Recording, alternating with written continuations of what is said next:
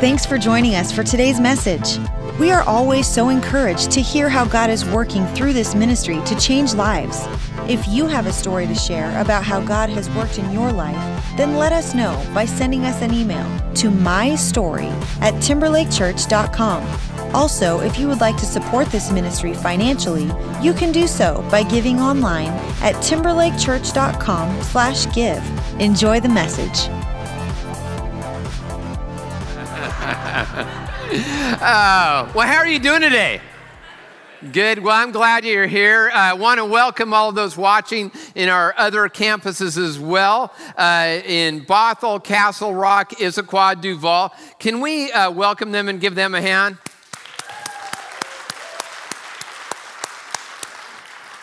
Well, uh, it, a lot's gone on this last week. How many of you were uh, happy that the Patriots won last week?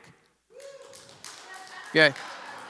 How many of you are just good human beings? Yeah, you are right there. Yeah. Uh, wow, that was quite a. And then this week, we have uh, what's happening on Tuesday?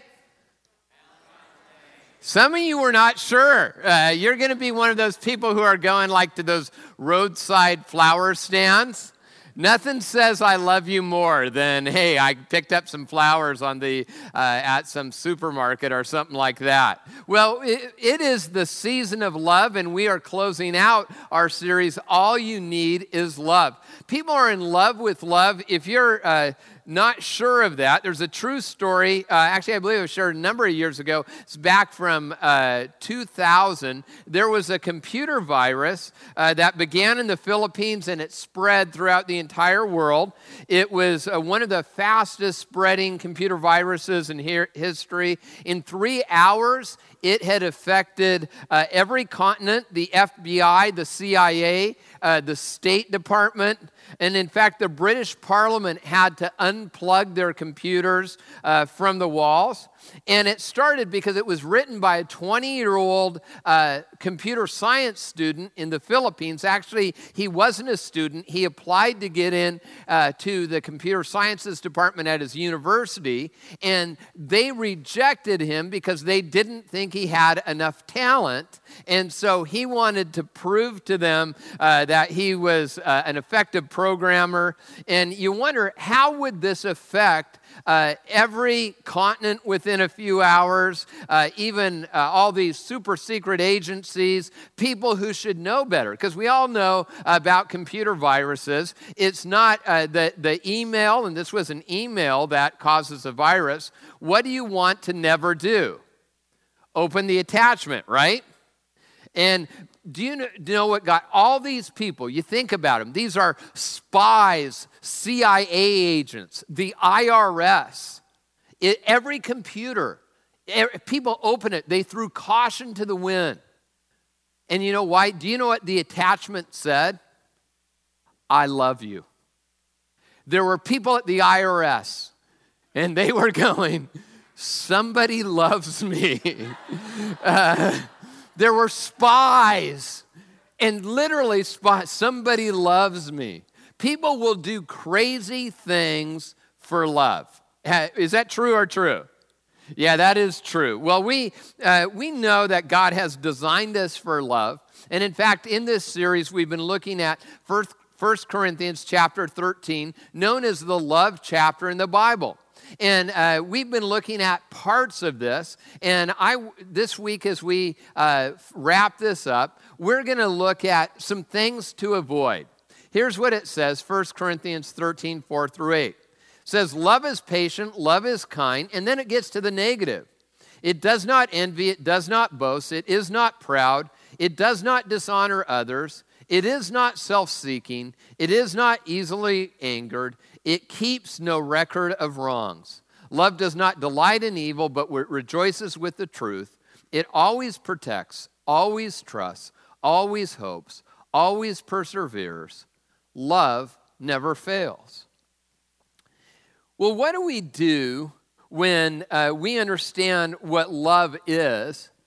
But we, we come to uh, maybe a, a relationship that we're in right now, a relationship from our past, And uh, when you just say, hey, we're, we're bad for each other. Have you heard people say that? We're, we're just sort of bad for each other. And you would think that uh, as you look at religious books, that, that they would not understand this. You know, a lot of times, if you've read especially any comparative religion, some of the stories seem almost fanciful. But in the Bible, there are accounts of real people who make some real mistakes along the way. And what we're going to do is we're going to look at one of those accounts. In fact, one that you've heard, even if you've never been around church or the Bible. Uh, and we're going to separate legend uh, from fact. Let me give you a little bit of a background before we look at this, though. Uh, this was a time in the, for the nation of Israel where they didn't have a king, a ruler. But from time to time, God would raise up people who would be spiritual leaders, uh, both men and women, uh, and political leaders when they were in a time of crisis. And one of the people that God raises up is this guy named Samson. And uh, Samson was a guy who had a lot of personal faults. He was impulsive, uh, he was uh, pretty promiscuous as well. And it's his relationships, especially his sexual relationships with uh, women, that had gotten him in a lot of trouble along the way.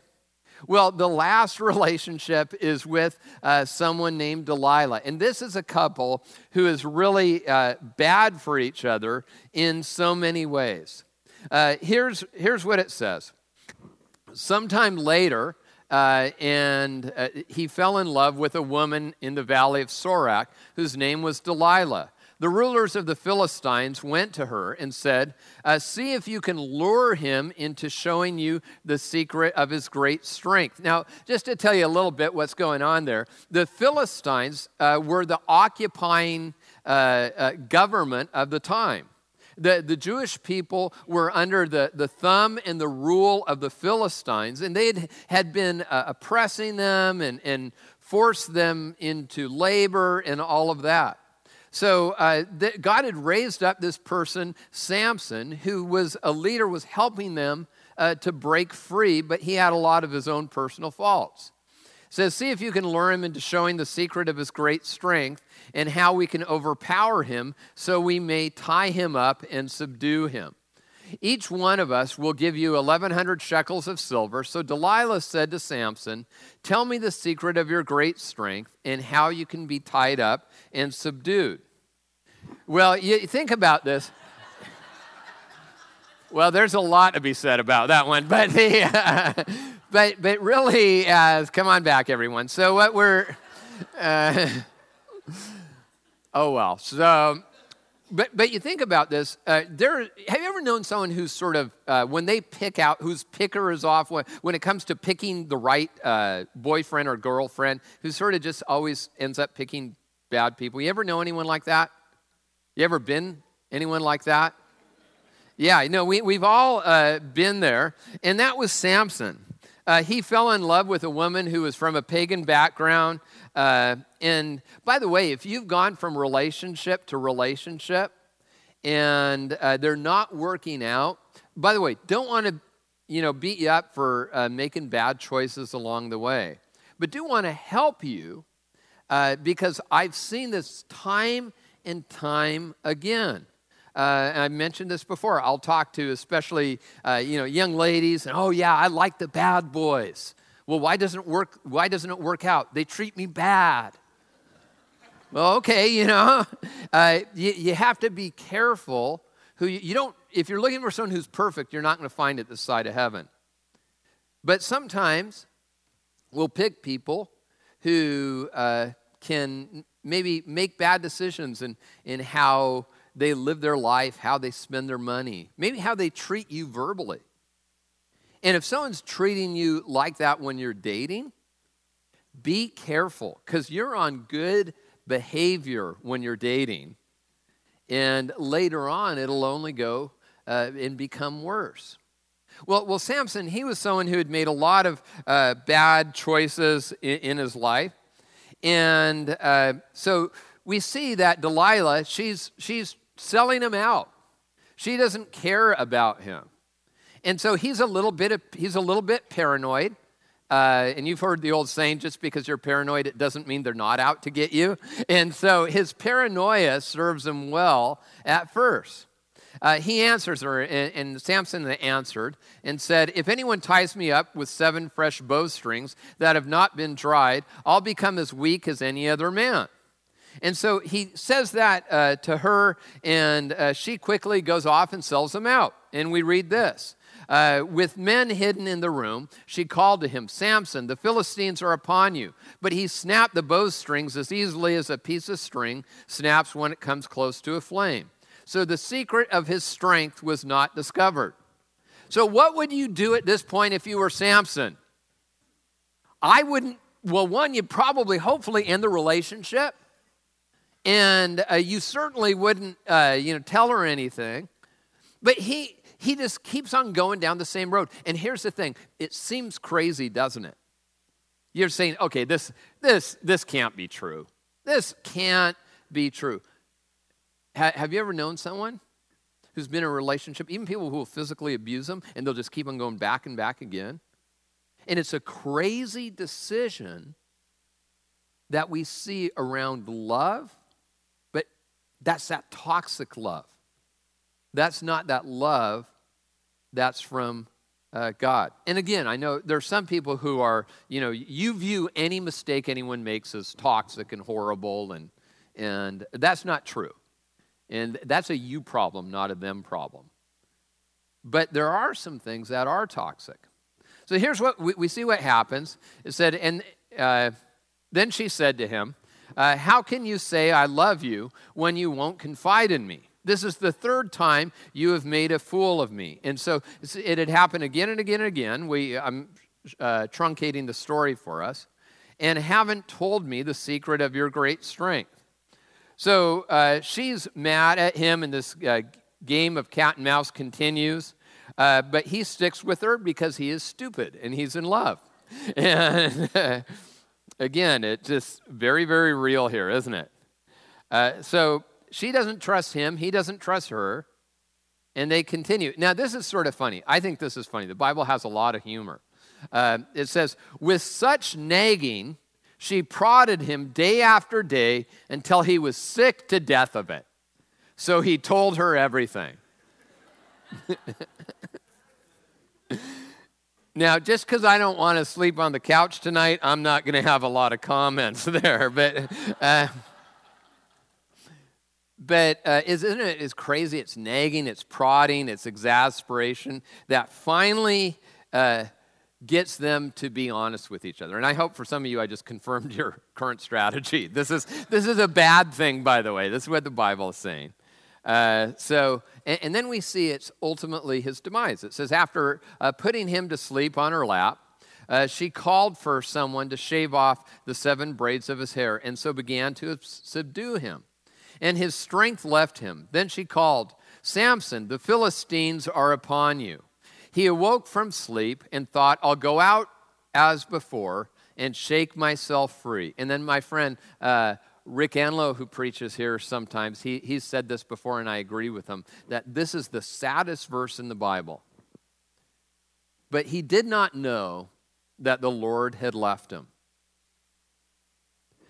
After that, He's subdued. Uh, they capture him. They poke out his eyes. He's taken prisoner. Uh, and at the end of the story, finally, there's one sense of redemption where uh, he crushes himself and her and everyone, and 3,000 people die. Cheery little story, isn't it? so you see it, and it's meant to be a cautionary tale. It's meant to be of don't go here in your life and in your relationship. And see, it's not something that had to happen. His parents, if you read through uh, the book of Judges, there's four chapters given to Samson in his life. His parents had pleaded with him, other people had pleaded with him, but he wasn't taking advice from anyone.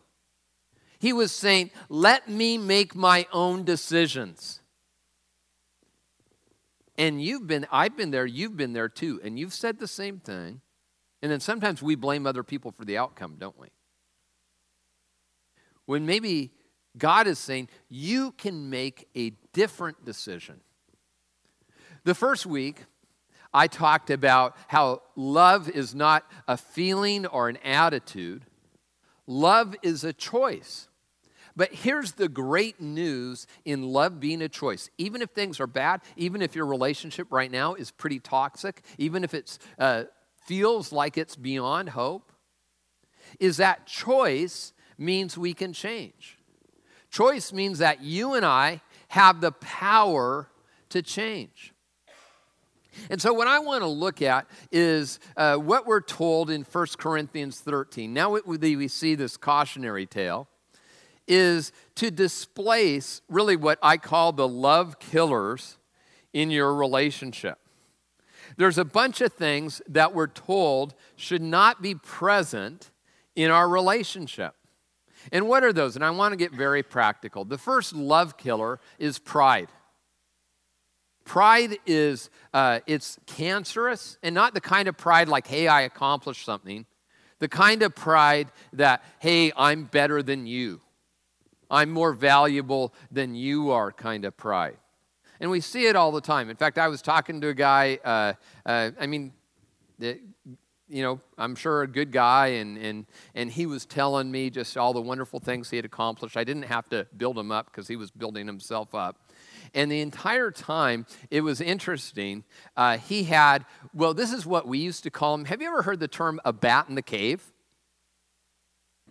He had a booger in his nose. And so he's telling me how awesome he is. And all I can look at the whole time and so I'm trying to help him out a little. I, this, this just happened this week. And so I'm trying to help him out, going like this a little bit, going like this, you know, grabbing, hey, can I get that thing for you? And, and uh, the, I wouldn't do that, but I wanted to. I looked away. The funny thing is, is here's, here's what a lot of us, you may be accomplished, you may do, but we all have, we all have our own bats in the cave. And we have our flaws, and if other people were going to point them out, we'd feel stupid and silly and we'd feel crushed. But, but we often, we don't have a hard time doing that with other people. See, it says this about love it does not envy, it does not boast, it is not proud. And you know how this plays out at work. Someone else gets a promotion, and all you have to do is talk about how they're such a kiss up or something like that instead of being able to celebrate someone else's uh, accomplishments. What's the antidote to this? The antidote is thankfulness, where we're thankful for who we are, for what we have. In a marriage, uh, what does that mean? It means I'm thankful for the effort you've put in. I'm thankful that maybe you've given up your career to help raise the kids. I'm thankful that even though I don't like the fact you're working late, that I know that one of the reasons you're doing that is so there can be financial provision. The Bible says in 1 Thessalonians 5:18, "Give thanks in all circumstances, for this is God's will for you in Christ Jesus." See that there's a, a humility, and humility is lived out when we're when we can actually be thankful for the other. But what about the things that are going right? Here's another love killer is disrespect. And, and I want to camp here because this is such a big uh, deal. There's a book written a number of years ago called Love and Respect. Uh, because scripturally, it, it, really talks about this being key uh, for all of us. Uh, it says this in First uh, Corinthians 13 5, it says, It does not dishonor others. John Gottman, who I talked about last week when, I, when we were talking about uh, affection and sexual intimacy in a marriage relationship, he, he can tell, and, and with accuracy uh, of over 95%, whether or not people will be married. Uh, I believe it is in five years, and he can tell in 15 minutes. And he's right over 95% of the time. He's only looking for one thing contempt. He said, if there's contempt, then his prediction is the marriage won't last. Isn't it interesting? He knows nothing about how much time they have, about their faithfulness, about what their uh, uh, intimacy, how much they enjoy uh, that together, how finances, kids. That one thing, contempt, can ruin a relationship. By the way, you want to work? You, you, you want to lose your job? Be amazing at what you do and show contempt. Want to kill a friendship? Contempt is really a poison that can ruin everything. And you know what? You know what's interesting? Is I think a lot of us, this is where we need to choose who our friends are. If, uh, and again, I'm talking a little bit more about marriage than I intended to today, but uh, if, your if your best friends are always talking negatively about their spouse or their boyfriend or girlfriend, they're going to feed that part of your soul. Be careful. I'm not saying end the relationship, but definitely confront the issue. If you're doing it, see, that's, that's a contempt. And see, the antidote to this is to honor. It's how you speak about someone when they're not around. It's putting their needs above yours. It's interesting, one of the uh, top 10, the 10 commandments in the Bible, and this has to do not with uh, marriage, but it has to do with parents. It's to honor your mother and father, right? And uh, why does it say to do that? It doesn't say to do it because it comes naturally. God never gives you a command for anything that you would, He doesn't give you the command to breathe because He knows you're going to breathe. There's no breathe command in the whole Bible. He says to honor because he knows that there will be the temptation to dishonor others, and he knows that there will be people in your life who will do things that are dishonorable, but you choose to give that honor. Honor honor i think for some for some of you that are in a problem relationally and maybe it's maybe it's with spouse maybe it's with parents maybe it's something like that and, and that can save your relationship and in fact, it, in the marriage context, it says this each of you must also love his wife as he loves himself. And the wife must respect her husband. And then the third love killer in a relationship is selfishness. Now, uh, I know uh, that, you know, that's not much of a problem, right? We all tend to be selfish. Would you admit, would you admit that you tend to be a little bit selfish? Or are you just all liars here today? Yeah, the, uh, yeah, the, uh, we all. Uh, what is selfishness? Selfishness is that me first attitude. Selfishness in uh, a marriage is making decisions for the both of you without including your spouse. It's expecting them to be available for you all the time without scheduling together. It's spending money without uh, mutual consent. It's by, by the way, that's sort of, and this is a little hobby horse of mine. And so this is this is Ben, not Bible. Just want to let you know this. If you're not unified around money, you're going to have a hard time being unified. Uh, my uh, wife and I, one of the things we uh, er, early on, we decided, hey, whenever we spend money, and I, I forget what the rule was early on, it was over $100, uh, that we would always talk to each other. Now, later, we got rid of that rule because my phone was ringing off the hook. No, the, I'm just kidding. I'm just, I'm just kidding. Uh, selfishness is not cleaning up after yourself. S- seriously. Uh, selfishness is always wanting your way. It's not putting up, putting the toilet seat back up for your husband. These are. Uh, uh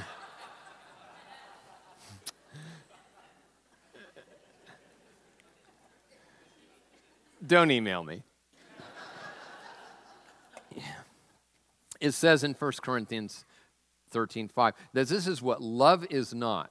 And I'm having a little fun. It said, it is not self seeking.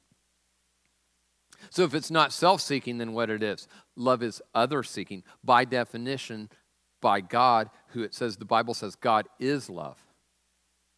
And so what is the antidote to that? It's serving. And, and, and again, this is, you cannot demand this of someone else. It's something that we do. And it's not just having, you know, good intentions. Oh, I, you know, that was my intention. You know, you, you probably heard this from your grandma or, you know, the road to you know where is paved with good intentions, right? It's the action. And you know what's, what was important, though, is finding a way the other person wants to be served. Uh, that's a great book, and, and, I'm sure you've maybe you've heard of it before. The Five Love Languages by Gary Chapman, and, and you, you get to understand what how does a person receive love. And when I understand that, then my goal is not to give them love in how I want it, but in how they receive. And one of those in particular is acts of service, those tangible acts of service says this in Ephesians 5:25. It says, "Husbands, love your wives just as Christ loved the church and gave himself up for her." Now, I, you know, I'm one of these people, and if you've heard me speak on uh, marriage before, and I know people have different backgrounds and how you approach marriage. Our, ours, honestly, is uh, uh, more the egalitarian sort of approach in that. But it doesn't mean we're the same. We have different roles in our marriage because the Bible, and here's one of the different roles is that the husband is supposed to go first in sacrifice. And all the women said, Praise God. you know, I know. but the again, you can't demand that. But that's how you lead. See, it does. See, it's funny. I know we get, okay, some of you are going to get mad at me. It does say the man is supposed to lead like Jesus, who gave his life up for us. And Jesus said, I have become servant of all. And you're like, all I wanted was a remote, dude. no, leadership always starts with service. Another love toxin is anger. And by the way, you know, we can be so self deceived around anger because there's outbursts of anger, right? And then there's brooding anger. You know, the person, you know that person who's angry and they don't say anything, but you're very frightened? then there's passive aggressive anger. And you know the Bible says is the worst kind of anger? No, they're all the same because they will all produce the same thing. But it says this love is not easily angered. You know what I love about that? It doesn't say love is never angry. It just says it's not my default that I go to. And part of that, and I, think if you read the scripture, and it's important, important to read this in order, is that if I'm honoring and thankful and serving, if I see, if I'm not full of pride and I see the best in you, then I'm probably not going to, to lead with anger. And the antidote to that, obviously, is peace, but it's not just the peace that we have, it's a kind of peace that God gives, and then that we live in. It says this in Ephesians 4 3. And by the way, this Ephesians 4 passage, I'm going to be doing a whole uh, series on the book of Ephesians probably sometime uh, this year, and I'll, I'll get back to this, but you guys won't remember it, so I'll go ahead and talk about it a little bit now. Uh, so, Ephesians 4 3, it says, Make every effort to keep the unity of the Spirit through the bond of peace. And it's interesting if you read on this passage, uh, it, it, talks a lot how how we achieve that. I've been thinking about this too, especially uh, this political season seems like it will never end. Uh, and in fact, I was going to, I went to a few funerals and, and I was actually off social media and off the news for five days. Five of the best days in my life. I just got to let you know that. Uh, but there's all this, uh, you know, people have division. And it, the Bible talks about this. The Bible talks about how you solve division. And it's important, and I think it's really important especially uh, whether it's in a relationship or if you're hyper partisan. But if Jesus is your Lord, it says this that there's the unity is through one faith, one baptism, one Lord, one God and Father of all. The unity has nothing to do with your opinion or your beliefs. It has to say, I live under the authority of God. And so before I, I nothing that I want to say or that's my opinion is more important than God's authority in my life. And when I understand that, that I live under authority, then I can subordinate things. I'm not saying, you know, I, I believe in like politics. I, I believe in voting and being involved and uh, been part of, uh, part of a lot of people's lives. But unity comes. Unity comes when we know who we believe in and who we're hoping in.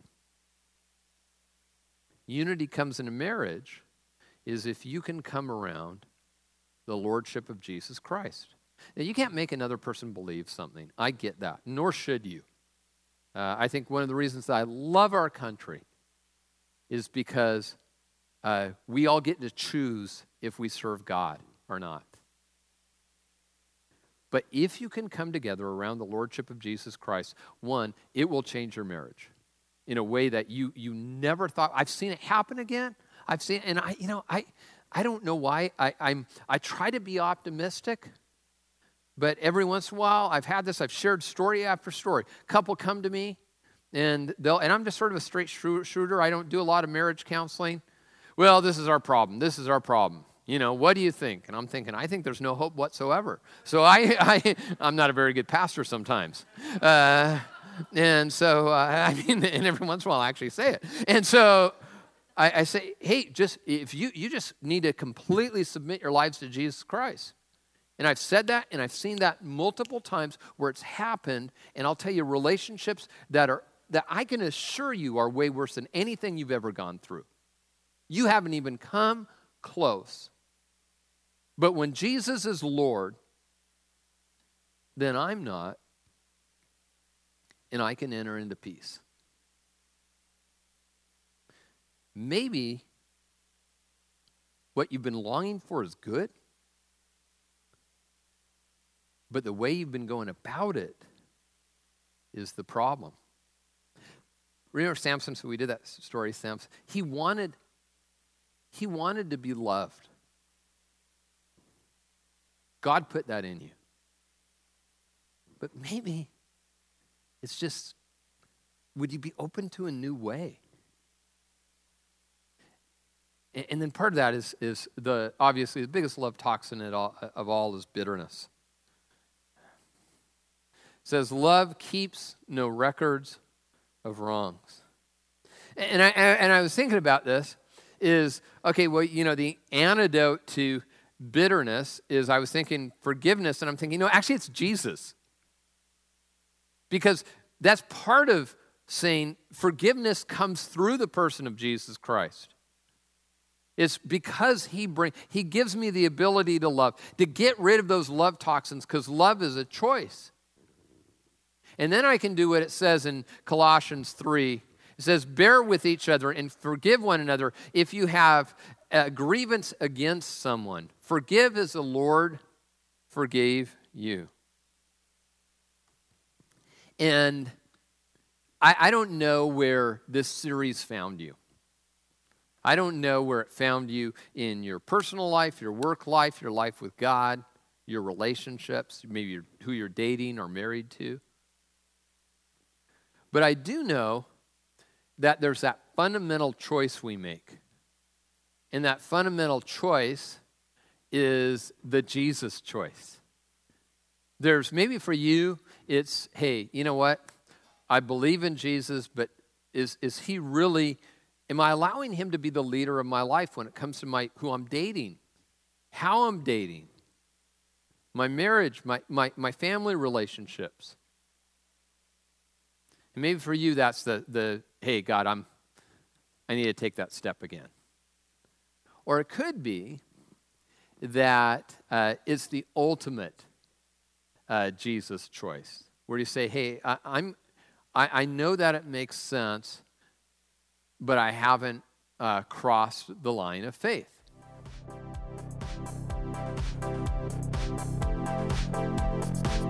Thank you for listening to the Timberlake Church podcast. Stay connected with us by visiting timberlakechurch.com or follow us on Twitter or Facebook.